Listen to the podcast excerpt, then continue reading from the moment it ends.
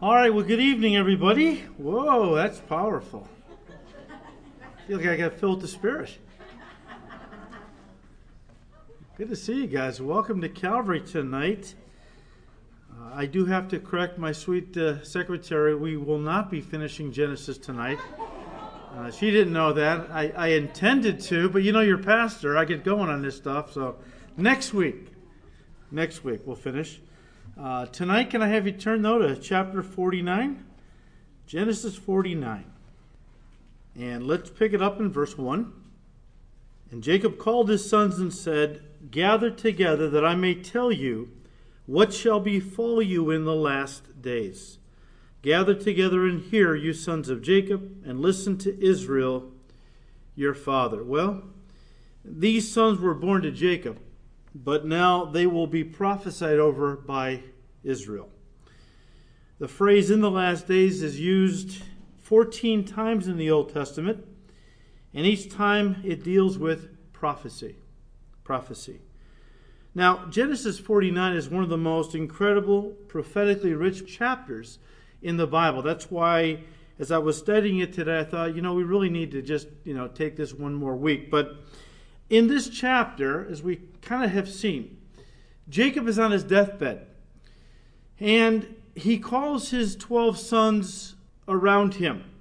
He musters up the energy to pull himself up where he is now sitting up in bed, leaning on his staff.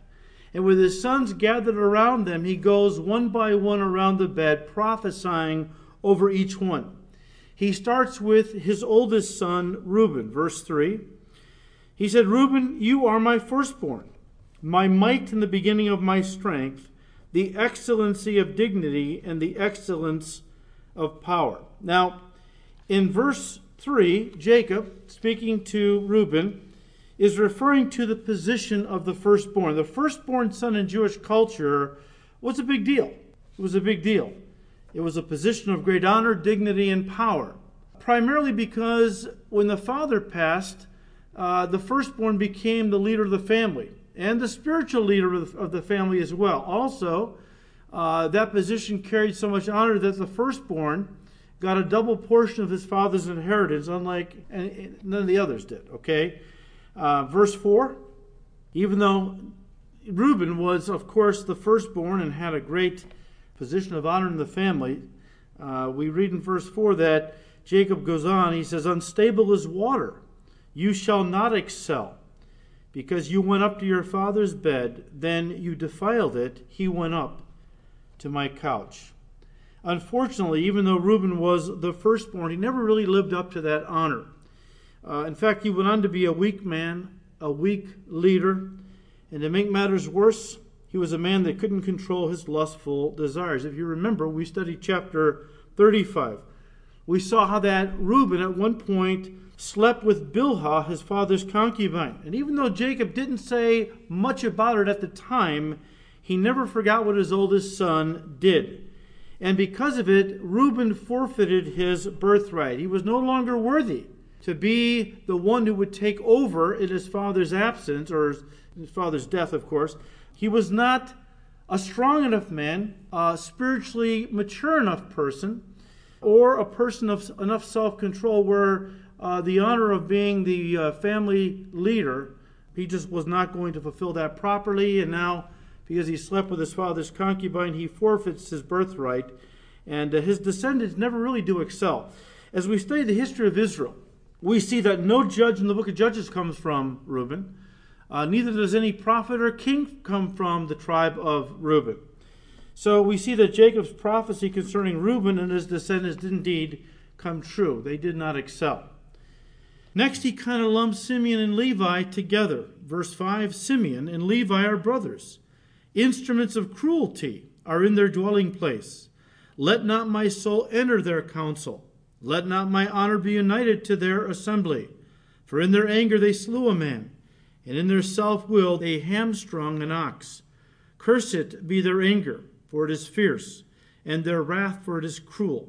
I will divide them in Jacob and scatter them in Israel. Now, you see, I will divide them. The Holy Spirit is speaking directly through Jacob. That's what God is saying he was going to do.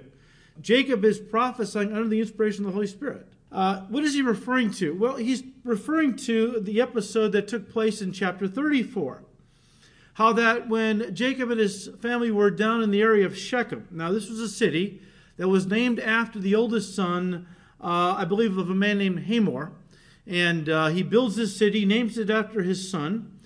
Well, while they're down there, uh, Shechem kind of woos Dinah, who had a rebellious streak, and she goes with him, sneaks out of the house, the tent, and rendezvous with Shechem, and he rapes her.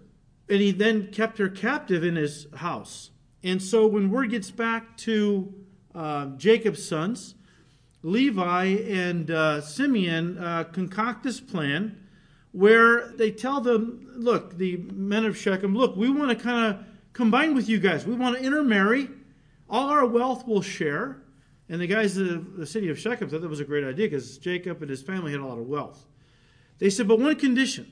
You know, we're circumcised men. We can't intermarry with uncircumcised uh, men.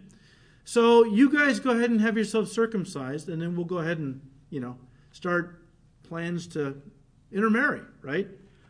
Well, it was just a ruse. I mean, on the third day after the guys were circumcised, they were in such pain. That's when Simeon and Levi took swords and went into the city and killed all the men, killed a lot of the animals, plundered the whole city. I mean, it's one thing for them to be upset with a guy who rapes their sister. I understand that. They didn't just kill him, they killed everybody. And that's what Jacob is talking about here. He said, You guys are cruel. I don't want to be in your company. I wouldn't want to have anything to do with you too. I mean, you, you know, in your cruelty you did this, in your fierce anger. Uh, whereas Reuben had manifested weakness and lust, Simeon and Levi had manifested anger and cruelty. They also forfeited then the birthright. It passed down. In fact, Wiersbe said, and I quote, since it was dangerous to be in their assembly or in their company, God arranged that the two tribes would not be able to assemble or do anything together. The tribe of Simeon was eventually absorbed into the tribe of Judah. You can read about that in Joshua 1, verses 9, 1 and 9. Excuse me, Joshua 19, verses 1 and 9. And Wiersbe goes on to say, and the tribe of Levi was given 48 towns to live in because they were the, uh, the tribe where the uh, priests came from. And uh, so they didn't inherit any land, but each of the tribes set aside cities that they lived in. So they were scattered throughout the land, living in these various cities. And uh, indeed, he says the brothers were divided in Jacob and scattered in Israel. Well, that brings us to Judah in verse 8. He said, Judah, you are he whom your brothers shall praise. Now, the name Judah means praise. And listen, the two sons that Jacob prophesies over the longest were Judah and Joseph. They get 10 verses out of 25. So, those are the two that uh, he focuses on primarily. Verse 8 Judah, you are, uh, are he whom your brothers shall praise. Your hand shall be on the neck of your enemies. Your father's children shall bow down before you. Now, of course, the tribe of Judah went on to be the royal tribe of the Davidic line.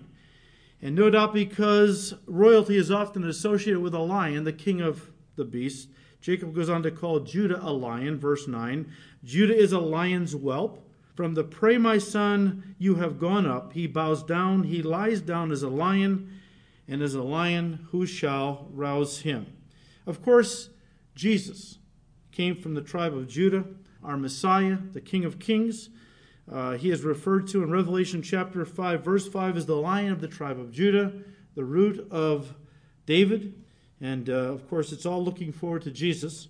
Yeah, listen, the next part of Jacob's prophecy over Judah, though, is one of the most powerful in all of Scripture.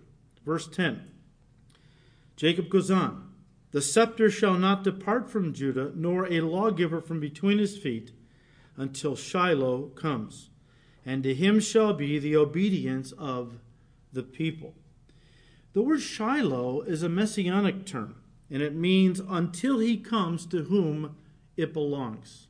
And it refers ultimately to Jesus' right to reign uh, over the whole earth during the millennial kingdom, uh, a kingdom that belongs to him. Okay, Shiloh, until he comes to whom it belongs.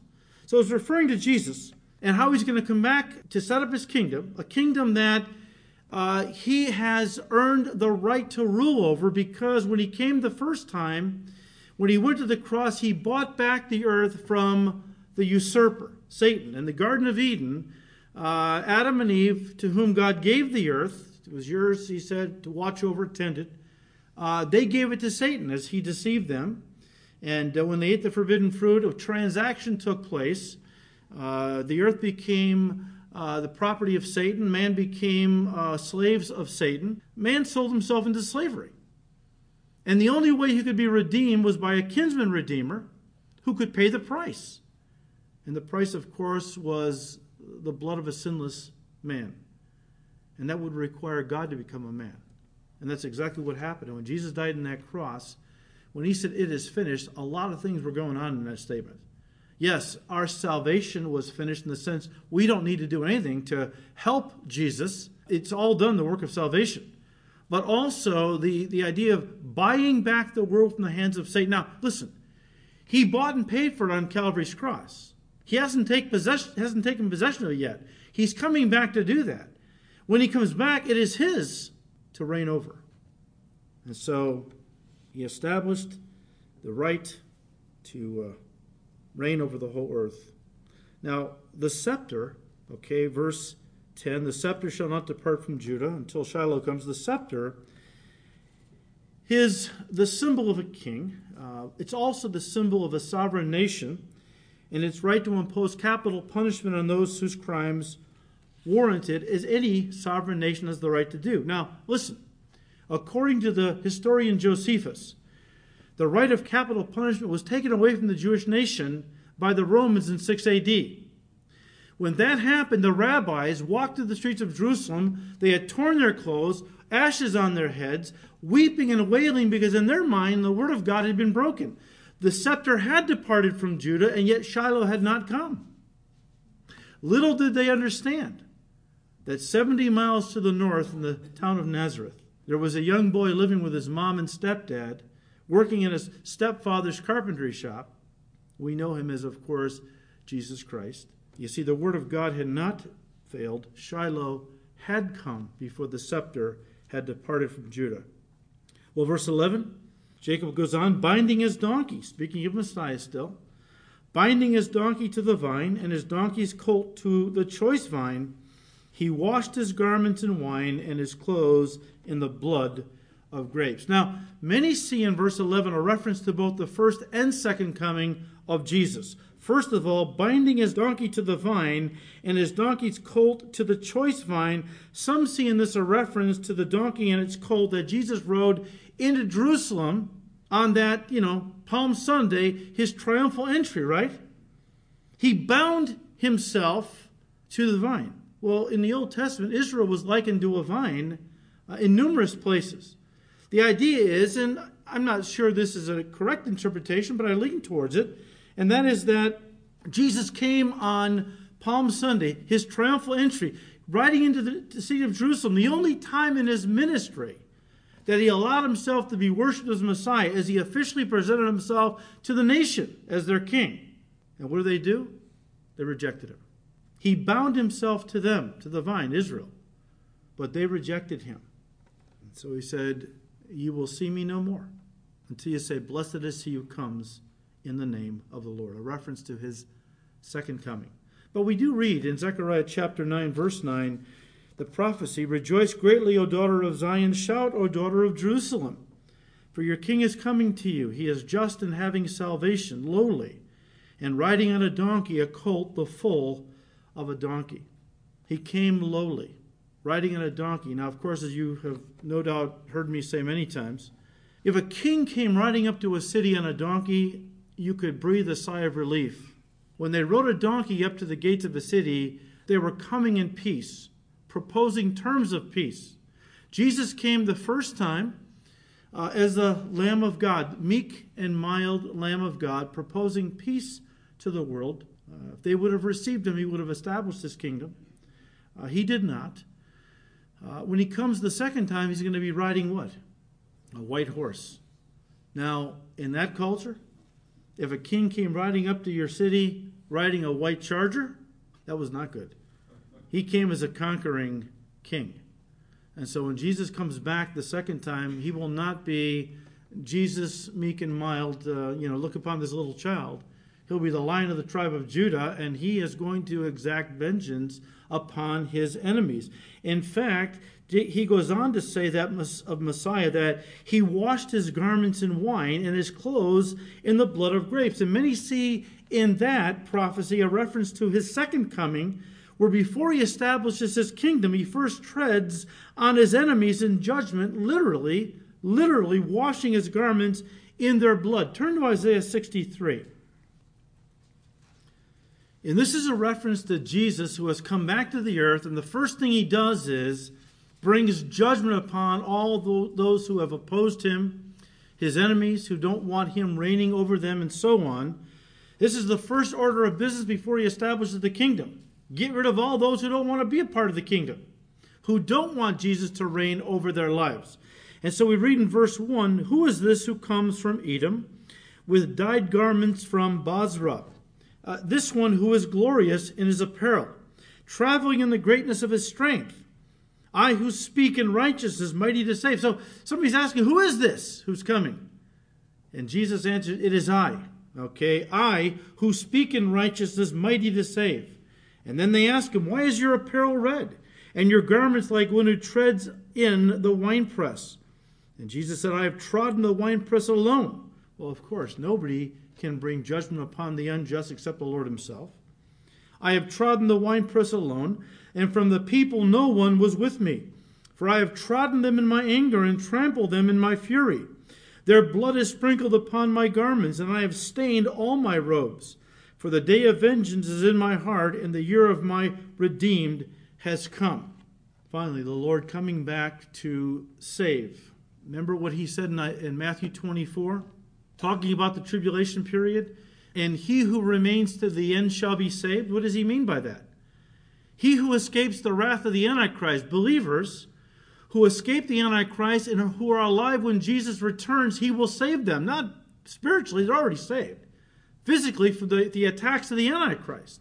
And he says it here For the day of my vengeance has come, and I'm going to I'm wiping out my enemies, and I'm saving or redeeming those who have been waiting for me.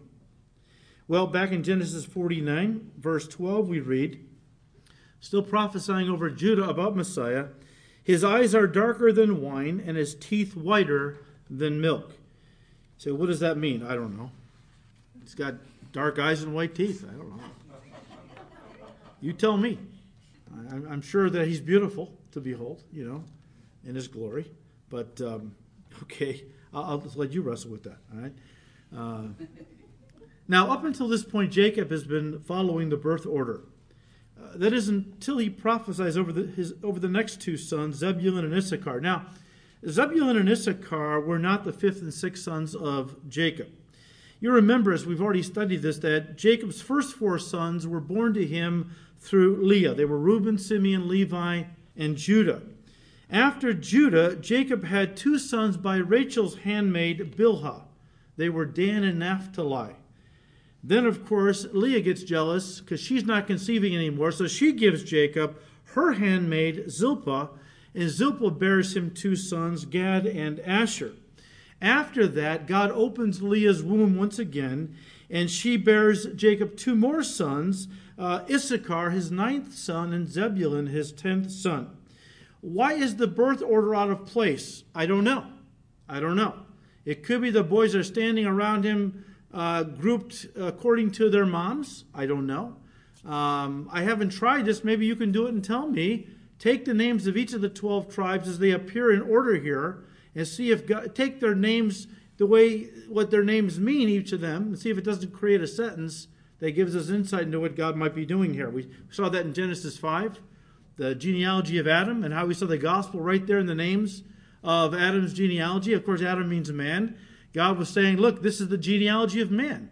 Uh, it's all about Messiah's coming. Incredible chapter. Anyways. So he goes on to prophesy over Zebulun, verse 13. He says, Zebulun shall dwell by the haven of the sea. He shall become a haven for ships, and his border shall adjoin Sidon.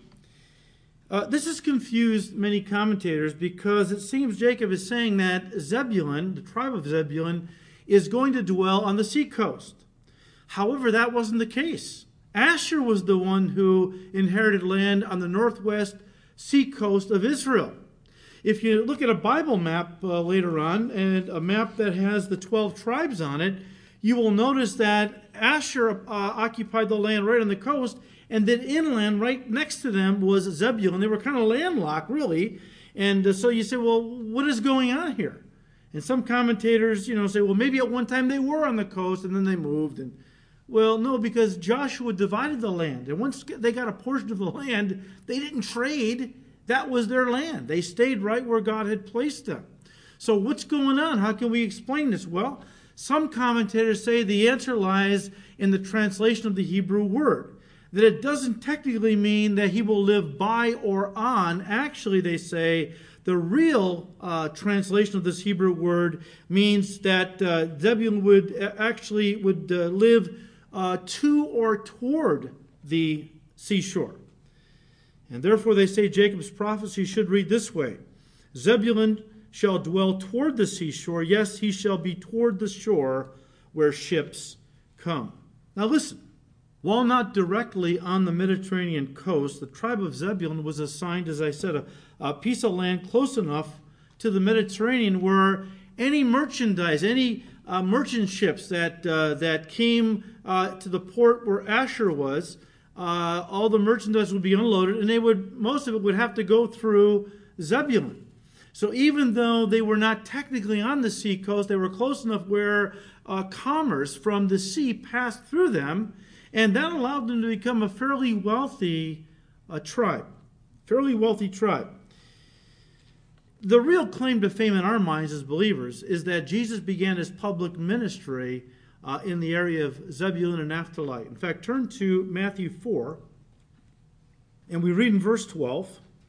Now, when Jesus heard that John had been put in prison, he departed to Galilee, and leaving Nazareth, Nazareth, he came and dwelt in Capernaum which is by the sea, in the regions of Zebulun and Naphtali, that it might be fulfilled which was spoken by Isaiah the prophet, saying, The land of Zebulun and the land of Naphtali by the way of the sea beyond the Jordan, Galilee of the Gentiles, the people who sat in darkness have seen a great light, and upon those who sat in the region and shadow of death, light has dawned. From that time, Jesus began to preach and to say, Repent, for the kingdom of heaven is at hand. In fact, Jesus conducted most of his public ministry in the Galilee uh, because many of the Jews had rejected him, and the Galilee was Gentile country primarily. There were Jews up there, but it was primarily Gentile country. And uh, they seemed to be more open to him than his own people. And uh, so he uh, really focused most of his ministry uh, up there, although he did work his way down then uh, to Judah, to Jerusalem, uh, the last six months of his life because, of course, he would be crucified outside the walls of Jerusalem. So he focused the last part of his ministry there in Jerusalem. But uh, again, most of it was conducted up north. But listen, we talk about Zebulun and, and you know the sea and all, but you probably know this, but the Jewish people were not a seafaring people. They never had their own navy like the Phoenicians, okay? In fact, most Jews were afraid of the open sea. But uh, even though they weren't a seafaring people, the Jewish people, the tribe of Zebulun did do business with the Phoenicians to the west. And then, of course, they were a seafaring people. And then the, the merchandise that they brought from the sea, uh, Zebulun took and sold to those uh, to the east. So again, Zebulun became a very wealthy tribe. But here's the thing you got to be careful of wealth, all right? Jacob goes on in his prophecy to, it seems, include a warning. Yes, you're going to be a very prosperous tribe, but there's also a warning he gives. And his border shall adjoin Sidon. Sidon was a very wicked city, a very immoral, wicked, occultic city, and um, would become a snare eventually, not only to the tribe of Zebulun in particular, but also to the nation of Israel in general. If you remember, Jezebel, the wicked, idolatrous wife of King Ahab, was a princess of the country of Sidon.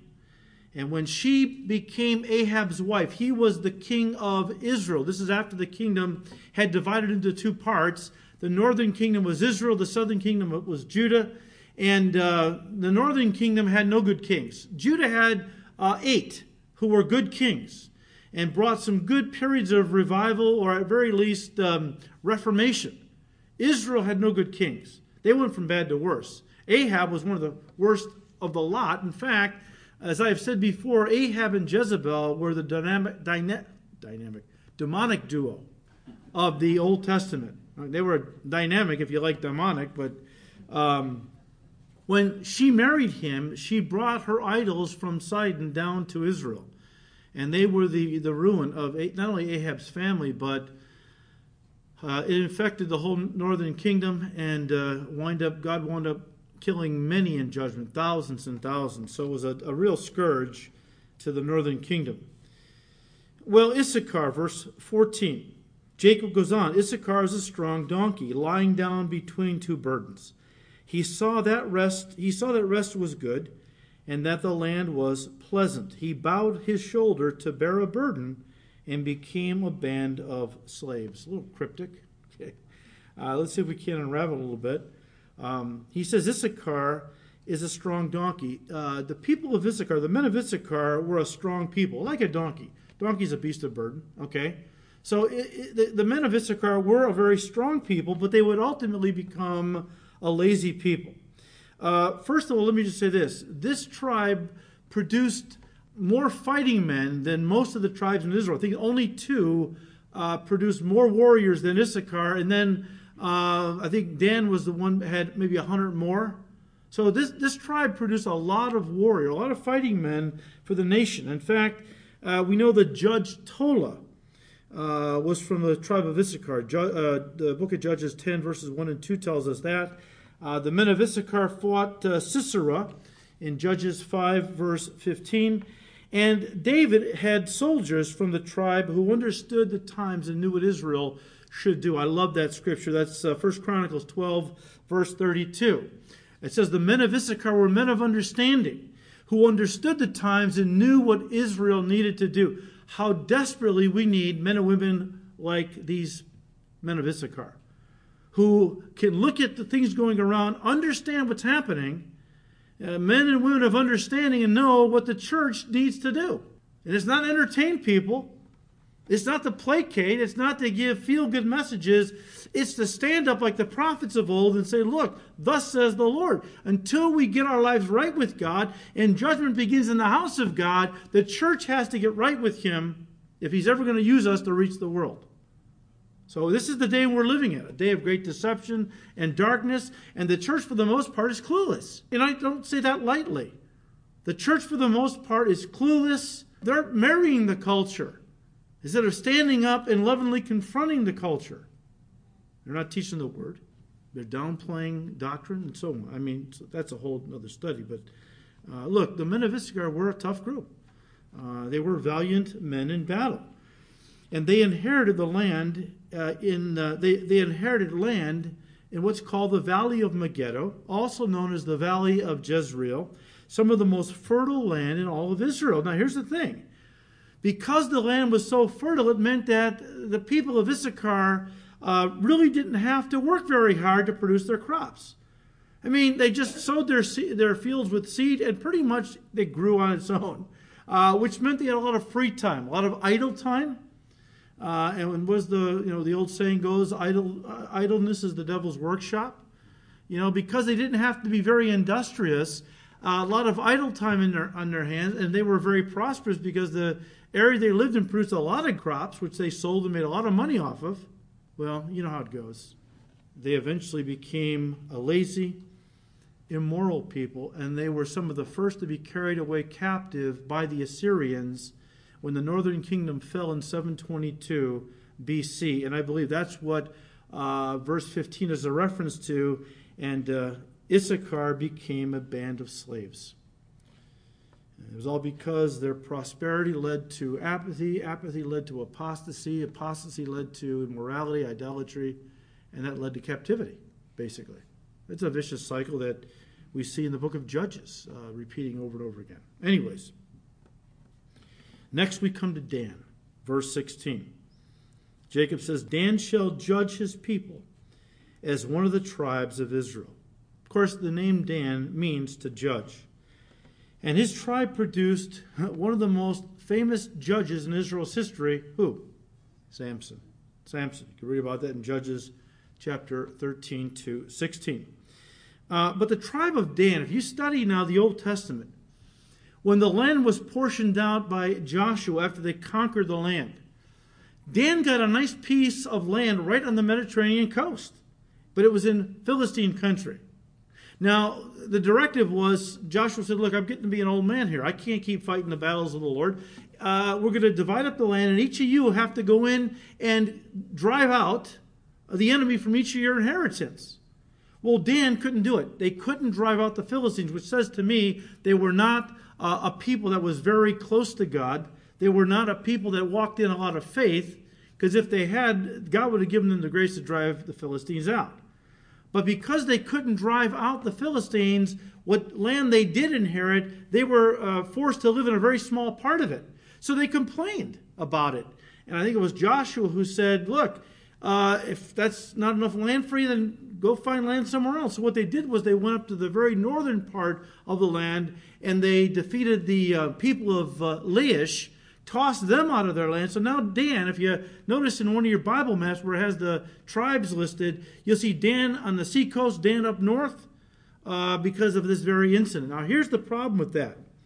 When the kingdom bifurcated under uh, under Rehoboam, okay, when it split, uh, Rehoboam was Solomon's son. He wasn't so bright and uh, tried to play hardball with the people of Israel. And so uh, the ten tribes abandoned him and uh, chose Jeroboam to be their leader. Now, Jeroboam, because he realized that the place of worship was in Jerusalem still, and he feared if the people had, from the northern kingdom had to keep going down to the southern kingdom of Judah to worship God, their hearts would start getting knit down to the southern kingdom again. So, to counteract this or to combat this, he puts a golden calf up in the, the North Dan area and leads the whole nation into idolatry. See, idolatry entered the, the land through the tribe of Dan.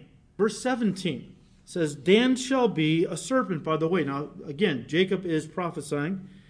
He goes on to say, Dan shall be a serpent by the way, a viper by the path that bites the horse's heels, so that the rider, its rider, shall fall backwards. What does that mean? Well, again, I believe it's a reference to the fact that uh, the northern tribe uh, eventually opened themselves up to Satan, the serpent, and through idolatry, which Satan introduced into uh, Israel through the northern king, the northern tribe of Dan, uh, it would cause the rest of Israel to backslide from God, or in other words, fall backward, and um, that's what happened. Again, Jeroboam places this stupid golden calf up there, and everyone leads the whole nation into idolatry. Um, and um, because of it, many suggest that uh, they even suggest the Antichrist is going to come from the tribe of Dan because they realize that God was so upset with the northern tribe of Dan that uh, he seems to overlook them when he talks about uh, the, uh, the other tribes. We, we see this in uh, 1 Chronicles chapter 2 through chapter 10, when God is listing all the tribes of Israel, Dan is left out. In Revelation 7, when God lists how that uh, 12,000 from each of the 12 tribes will be, uh, will be uh, sealed with the mark of God in their forehead, and thus uh, the Antichrist won't be able to harm them, uh, the tribe of Dan is left out. And some believe, oh, wow, did God forsake them once and for all because of what they did? Well, you know our God, how gracious and merciful He is. When you turn to the book of Ezekiel and uh, you read chapter 48, verses 1 and 2, it says very clearly that God has reserved a place for the tribe of Dan uh, in the millennial kingdom. So, you know, His anger is for, uh, you know, a, a moment, but His mercy endures forever. So, God is so good. I'm, I'm, I'm so happy when He's merciful to people. I'm not the kind of person that says, oh, Lord, you should have got him. No, because you know what? I want mercy. Mercy will be shown to those who show mercy. So I'm really thankful when God is really merciful with the sins of others. Because I know that if He's merciful to them, there's no reason why He wouldn't be merciful to me. Okay? Not that I'm trying to get away with so much, but you, you understand, all right? And then Jacob just says in verse 18, I have waited for your salvation, O Lord. And guys, this seems to be an exclamation of Jacob for himself and not part of the prophecy relating to Dan. The word translated salvation is Yeshua. Yeshua. The word literally means Jehovah is salvation.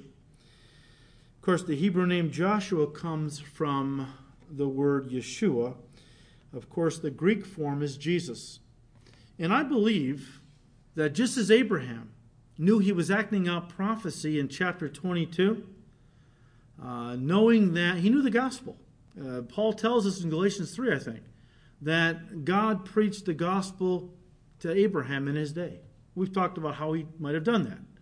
So Abraham knew the gospel. I'm sure Isaac, his son, knew the gospel, and Isaac passed it along to Jacob. And I believe Jacob is basically saying here, Lord, I've been waiting for your Redeemer. I've been waiting for salvation, your Yeshua. I don't think he knew him as Jesus, of course, but he knew he was going to be a deliverer who would redeem his people and so on. So, um, just an awesome thing. Now, the next three prophecies in verses 19 to 21 are very short and uh, deal with the tribes of Gad, Asher, and Naphtali. First of all, Gad, verse 19. Jacob said, Gad, a troop shall tramp upon him, but he shall triumph at last. Now, the Hebrew text is a play on words at this point. The word Gad comes from the same Hebrew root uh, that the phrase band of raiders. Gad means a troop, but in the sense of a, of a band of raiders, okay? Uh, same Hebrew root that could be translated band of raiders or attackers. And the idea is that th- this tribe would know constant attacks, warfare from their enemies. You say, well, why? What was going on here?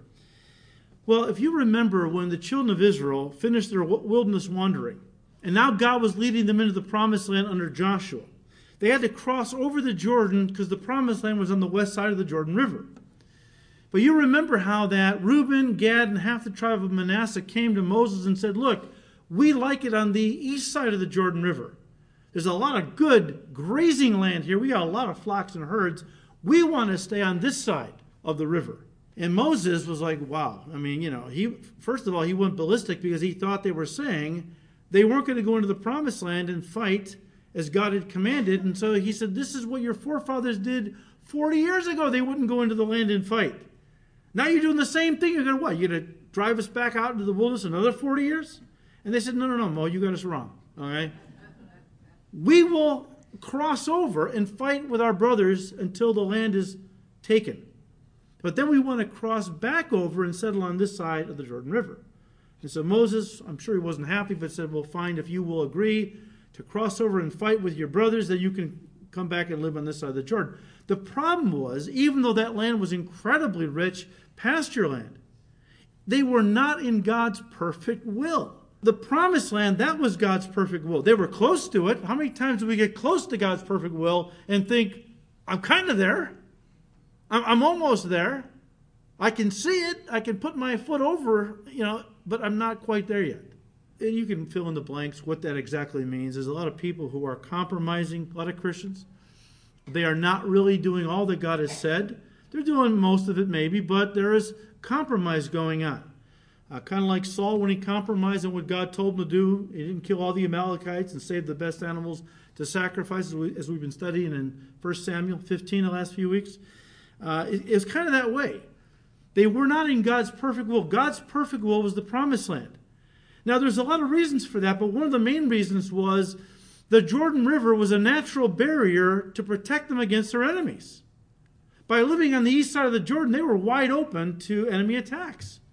And this is what happened over and over again. Sure, from a, a visual standpoint, walking by sight, this looked like a great place to live. From a spiritual standpoint, walking by faith, they were outside of God's perfect will and therefore outside of God's perfect protection. And that's what happens. Well, we think we know better than God, and we say, Well, Lord, I know what you've said. I, I want to live most of what you said, but I do have some things that I want to do on my own. God says, Well, then you limit what I can do in your life. You limit how I want to use you, bless you, keep you, protect you, etc. Now, I'll do as best as you'll let me do. You say, well, it sounds like God's, you know, can't do what he wants to do, but has depended on our will. No, God is basically saying to us that, look, I will use you, I will bless you as much as you want to be used and blessed. If you want to walk in the Spirit, that's our promised land right there. Walking in the Spirit is our spiritual promised land where we are the recipients of all God's blessings, all His promises. If we walk in the flesh, even if most of what we do is you know what God wants, it limits how He can work in our lives. So much better to fully obey God in everything. But they chose to live outside of the promised land. But God loved them, and God did make them a strong people, as the prophecy states, in the end they would be victorious. These were not these, these were strong guys, okay?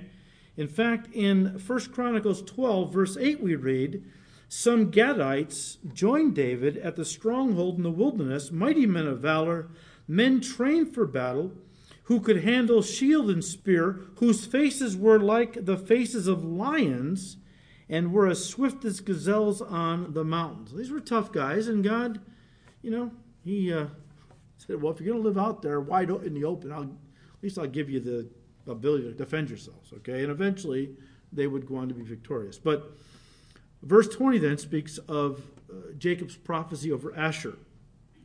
He said, "Bread from Asher shall be rich." and he shall yield royal dainties. Asher means happy or fortunate, and indeed he was. Because when it came to material blessings, listen to me, the tribe of Asher was the most prosperous of any tribe in Israel. And it had to do with where they were located. Again, they were located right on the coast, northwest uh, you know, area of uh, Israel, uh, a very, very wealthy area for shipping. Okay? but also because of that they were on the west side of the mountain range, so much rain fell on their land, their fields produced abundantly, kind of like with uh, you know those um, in the valley of Megiddo. Okay, so they were incredibly prosperous, and the problem with all this abundance was, though, in material blessings, it robbed them of their passion for God and for fighting the battles of the Lord. We read in Judges chapter 5 verse 17 that while Zebulun and Naphtali were laying their lives on the line fighting Israel's enemies, the people of Asher stayed home enjoying their luxuries. Guys, material prosperity can be a curse instead of a blessing if we allow it to entangle us. If we become entangled by it and we allow it to pull us away from God, it's no longer a blessing, it's a curse. And that's why I just shake my head when I hear Christians equate riches with always God's will and God's blessing. Um, you know, there are those beloved Christians who believe that it's God's will that we all be prosperous. That's God's blessing. That's our birthright. To be prosperous, we're king's kids. And just like you want your kids to have the best our Father, the King of glory, wants his kids to have the best, drive the best cars, live in the best houses, and so on and so forth. Let me say something to you God loves us. And sometimes the way to really bless us is not to give us an abundance of material things, is to give us a lack of material things that keeps us on our knees, trusting Him to provide our daily bread. Yeah, the world, they don't see it that way. Unfortunately, a lot of Christians are looking at things like the world. In the world's eyes, the more money you have, the more blessed you are. In the eyes of God, whatever is going to prepare you for the work He's calling you to do, that's the real blessing. And he, if it means taking things away from us, if it will grow us the best, He'll do that. Now, some Christians can be wealthy and are wealthy. It doesn't go to their head. They use it for God's glory. Not, money is not evil, it's the love of money. That's the root of all kinds of evil. But there's another interesting prophecy about the tribe of Asher in Deuteronomy chapter 33. Why don't you just turn to it quickly? I thought this was interesting. Uh, Deuteronomy 33, I believe Moses is prophesying here. Verse 24 And of Asher he said, Asher is most blessed of sons. Let him be favored by his brothers, and let him dip his foot in oil. That's interesting because the land of Asher looks like a foot. And the tip of the foot is where they have found a lot of oil. uh, rich oil deposits, okay? So, you know, let him be favored by his brothers and let him dip his foot in oil. Now, I was just talking to one of our Calvary pastors today who is uh, organizing the trip to Israel we're taking in a few weeks, God willing, but I believe we're going to get it in. The Lord's going to take care of it. And he was telling me that they have just discovered so much oil in the Golan Heights, that's the area that Israel occupies, it will meet all of their energy needs for the rest of their existence. Could this be? Russia is no fool. The Russians are no fools. Could this be the hook that Ezekiel 38 talks about that God will put in Russia's jaw and bring Russia, Iran, and a confederacy of Muslim nations into the Middle East to do battle with Israel? What a great motivation for them. Of course, the Muslims want to just kill Israel, wipe it off the map. Russia doesn't care about Israel. He'll lead them in, take kill the Jews. We'll just take the oil. So we see things getting heating up, becoming very, very interesting. All right. Next verse 21, Jacob prophesies over Naphtali. Naphtali is a deer let loose. He uses beautiful words. A deer let loose could be a reference to his descendants being known for their swiftness in battle as warriors. All right. He uses beautiful words. I, that, to me, ultimately is a reference to the ministry of Jesus. Because so many of his beautiful words, quote unquote, were spoken in Capernaum, Bethsaida, Chorazin, and other towns located up north in the area of the Galilee, but primarily in the land of Naphtali. We looked at Matthew 4, verses 15 and 16 already. So ultimately, that area would be known for its beautiful words, the Lord Jesus Christ conducting most of his public ministry up there. Uh, the place where he gave the Sermon on the Mount, Matthew 5 through 7, those were some really beautiful words. I think the greatest sermon ever preached. All right, well, now we come to Joseph. Verse 22. And Jacob does spend a lot of time with Joseph um, under the inspiration of the Holy Spirit. He starts out Joseph is a fruitful bough, a fruitful bough by a well. His branches run over the wall. Now, he likens Joseph to a fruitful bough planted by a well, which means the roots can sink down into the water source and draw an inexhaustible flow of water which will keep this thing growing and flourishing is not dependent on rainfall. It's kind of like what the psalmist said in Psalm uh, 1. Turn to Psalm 1. You all know it. But in Psalm 1, starting in verse 1, David said, Blessed is the man who walks not in the counsel of the ungodly, nor stands in the path of sinners, nor sits in the seat of the scornful. But his delight is in the law of the Lord, and in his law he meditates day and night. Here it is. He shall be like a tree planted by the rivers of water that brings forth its fruit in its season, whose leaf also shall not wither, and whatever he does shall prosper.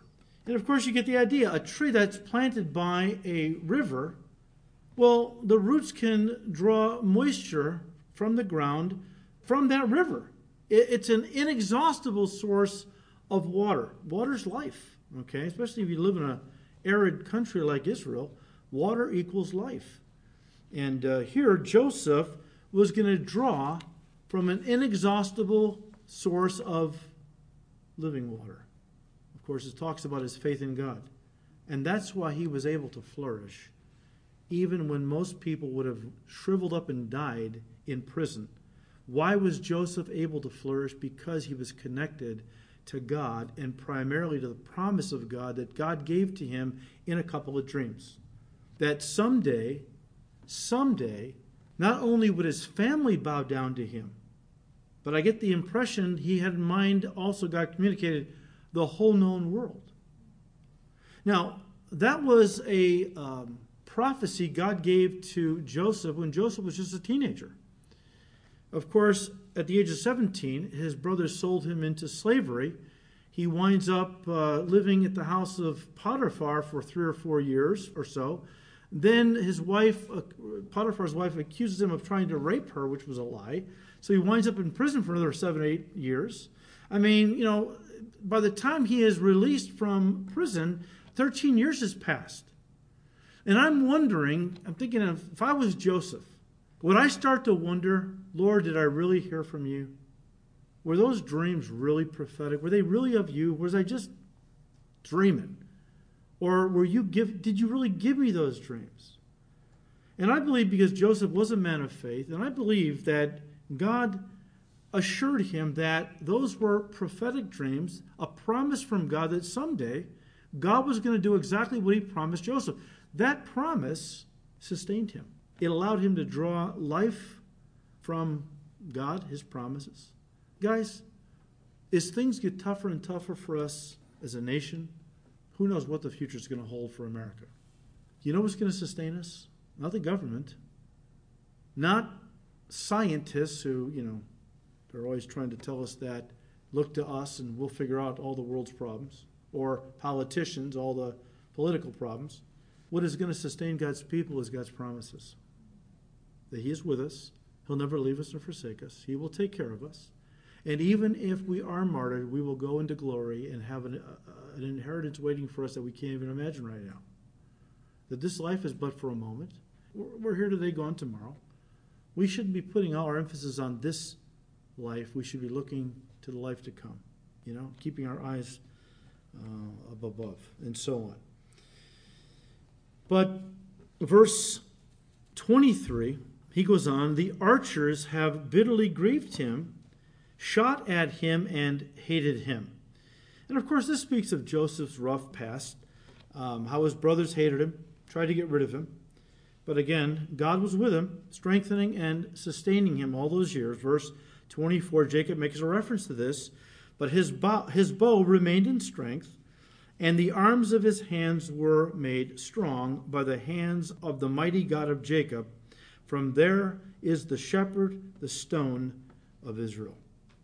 So the one who had strengthened Joseph strengthened his hands, you might say, uh, and would go on to strengthen his whole tribe down the road in the future, was both shepherd and stone of Israel. Those are the first times in the Bible the word shepherd is used with directly relating to God, and stone. Stone is used as a uh, metaphor for God. Look, we know that both of those point to Jesus. He is our shepherd, and He is, is our stone. Remember the Ebenezer stone? Okay? That Samuel set up? Ebenezer means stone of help. Jesus Christ is our Ebenezer stone. He is our stone of help. He's our rock. We build our lives on Him. We'll never be moved, right? Um, it's a reference to, of course, Jesus, ultimately. Verse 25 By the God of your Father, who will help you, uh, and by the Almighty, who will bless you with blessings of heaven above, in other words, a promise of rain upon Joseph's crops, blessings of the deep that lies beneath, again, streams and wells for water, blessings of the breasts and of the womb, God promising Joseph that he would have, his descendants would have abundant offspring. Of course, Joseph's two sons, Ephraim and Manasseh, uh, wound up being adopted by Jacob, and they went ahead to inherit land in the promised land. And uh, they were important tribes, as we've already said. Uh, in fact, the northern kingdom was frequently called Ephraim, and uh, that's out of Isaiah 7, verses 1 and 2, Hosea 13, verse 1. Just that you know that Ephraim became uh, so dominant, even though Manasseh was technically the firstborn, Ephraim was the one that God had said would excel, would be the favored one. Remember when Jacob went to bless the two uh, grandkids who were in their early 20s by this time? And uh, Joseph had positioned them just the right way so that when they came up in front of their grandfather, whose eyes were, eyesight was practically gone, all he had to do was put his right hand out and put it on, uh, on uh, Manasseh's head and his left hand on Ephraim's head because the oldest always was blessed with the right hand. It was the greatest blessing of honor and so on. What does Jacob do? He reverses, he crosses his hands, puts his right hand on Ephraim and his left hand on Manasseh. Well, Joseph freaks out. Dad, Dad, don't do that. This is the he's the younger one. Put your left hand on him. And say, Jacob goes, son, I know what I'm doing. I know what I'm doing. Don't worry about it. Okay, this is what God has ordained. All right. So Ephraim went on to be. Now Ephraim had its problems. Don't you know? Don't misunderstand. They eventually became corrupted and judged, but um, believe it or not, they were better than Manasseh, who was really bad. So, all right. Verse 26. He goes on, The blessings of your father have excelled the blessings of my ancestors to the utmost bound of the everlasting hills. They shall be on the head of Joseph and on the crown of the head of him who was separate from his brothers. And Jacob is just basically talking about how God has blessed Joseph and will continue to bless them as a tribe. Uh, that God blessed Joseph abundantly because God was his shepherd. He was his Ebenezer stone, his stone of help, who had helped him all these years. And God had separated Joseph from his brothers, verse 26. Why? To prepare him, to use him, ultimately, of course, to bless him. Well, all right, that brings us to the final son, Benjamin, verse 27. And I got to tell you, as much as Jacob loved Benjamin, he doesn't have much to say about him. And what he does say is a little puzzling, okay? He says, Benjamin is a ravenous wolf. In the morning he shall devour the prey, and at night he shall divide the spoil. Now, I believe part of this is because Benjamin, the tribe of Benjamin, went on to be the toughest warriors, the fiercest fighters in all of Israel. You would think that Jacob would have more to say about Benjamin, who he called Benjamin, which means the son of my right hand. Instead, under the inspiration of the Holy Spirit, his words are few and puzzling. Why compare Benjamin to a ravenous wolf? Well, first of all, they were a, a very, very strong. They weren't a very big tribe, but boy, were they tough. They were really tough. And they helped defeat uh, Sisera in Judges 5. Um, but as you read the, the history of Benjamin in the book of Judges, especially when you come to chapters 19 and 20, you see this ravenous wolf metaphor come alive, basically. In fact, because of what they did, and I won't, I'll let you read it on your own. Uh, but some of their, one guy in particular in, of the tribe of Benjamin did something so heinous, so corrupt, so vile. And Benjamin wouldn't hand this guy over, they protected him. So the other tri- uh, tribes strapped on their swords and went to fight all against Benjamin. Well, Benjamin kicked their butts a few times. I mean, really, this was a very tough tribe. We know that Israel's first king came from the tribe of Benjamin. That was Saul. We also know that the church's greatest warrior came from the tribe of Benjamin, Saul of Tarsus, who later on became Paul the Apostle. So, tough group. Um, I'll say this and we'll close. When the nation divided after Solomon's death, we talked about this. The, the north, northern kingdom was made up of the ten tribes. The southern kingdom, Judah, was made up of Judah and Benjamin. Benjamin remained loyal to David. Benjamin remained loyal to the Davidic line. And so they came and they joined with the southern, with Judah and became the southern kingdom. So they were tough guys, but they were loyal. If, you know, they wanted to support somebody or like somebody like David, they, they were all in. And we'll end with verse 28 tonight, and then we'll finish the book next week. Jacob said, All these are the 12 tribes of Israel. And this is, well, actually, this is now uh, Moses uh, who wrote Genesis. But he says, All these are the 12 tribes of Israel. And this is what their father spoke to them. And he blessed them. He blessed each one according to his own blessing, or in other words, according to what the Spirit of God laid on his heart for each son. And then next time we will see how that after Jacob pronounces these prophecies upon his sons, we see him then uh, lay back down on his, on his bed and eventually then uh, not long after he dies. And um, we don't want to rush through chapter 50. We will finish it next week, but uh, there's a tremendous lesson there that the whole book of Genesis, or at least the last four, 13 or 14 chapters, points to the whole principle of the last you know, 13 or so chapters which deal with Joseph. One statement that you've all heard before, but we'll study it next time. Father, we thank you for your word. We thank you, Lord, that uh, even though um, many of these things, of course, we can't apply into our lives directly, it does teach us, Lord, that if we are faithful to you and we submit to you, that, Lord, you will bless us. If we will not offer you partial obedience, but, Lord, we will walk in the Spirit completely, live in that spiritual promised land that you desire us to live in. You will bless us abundantly, take care of us, provide for us, protect us, and use us, Lord.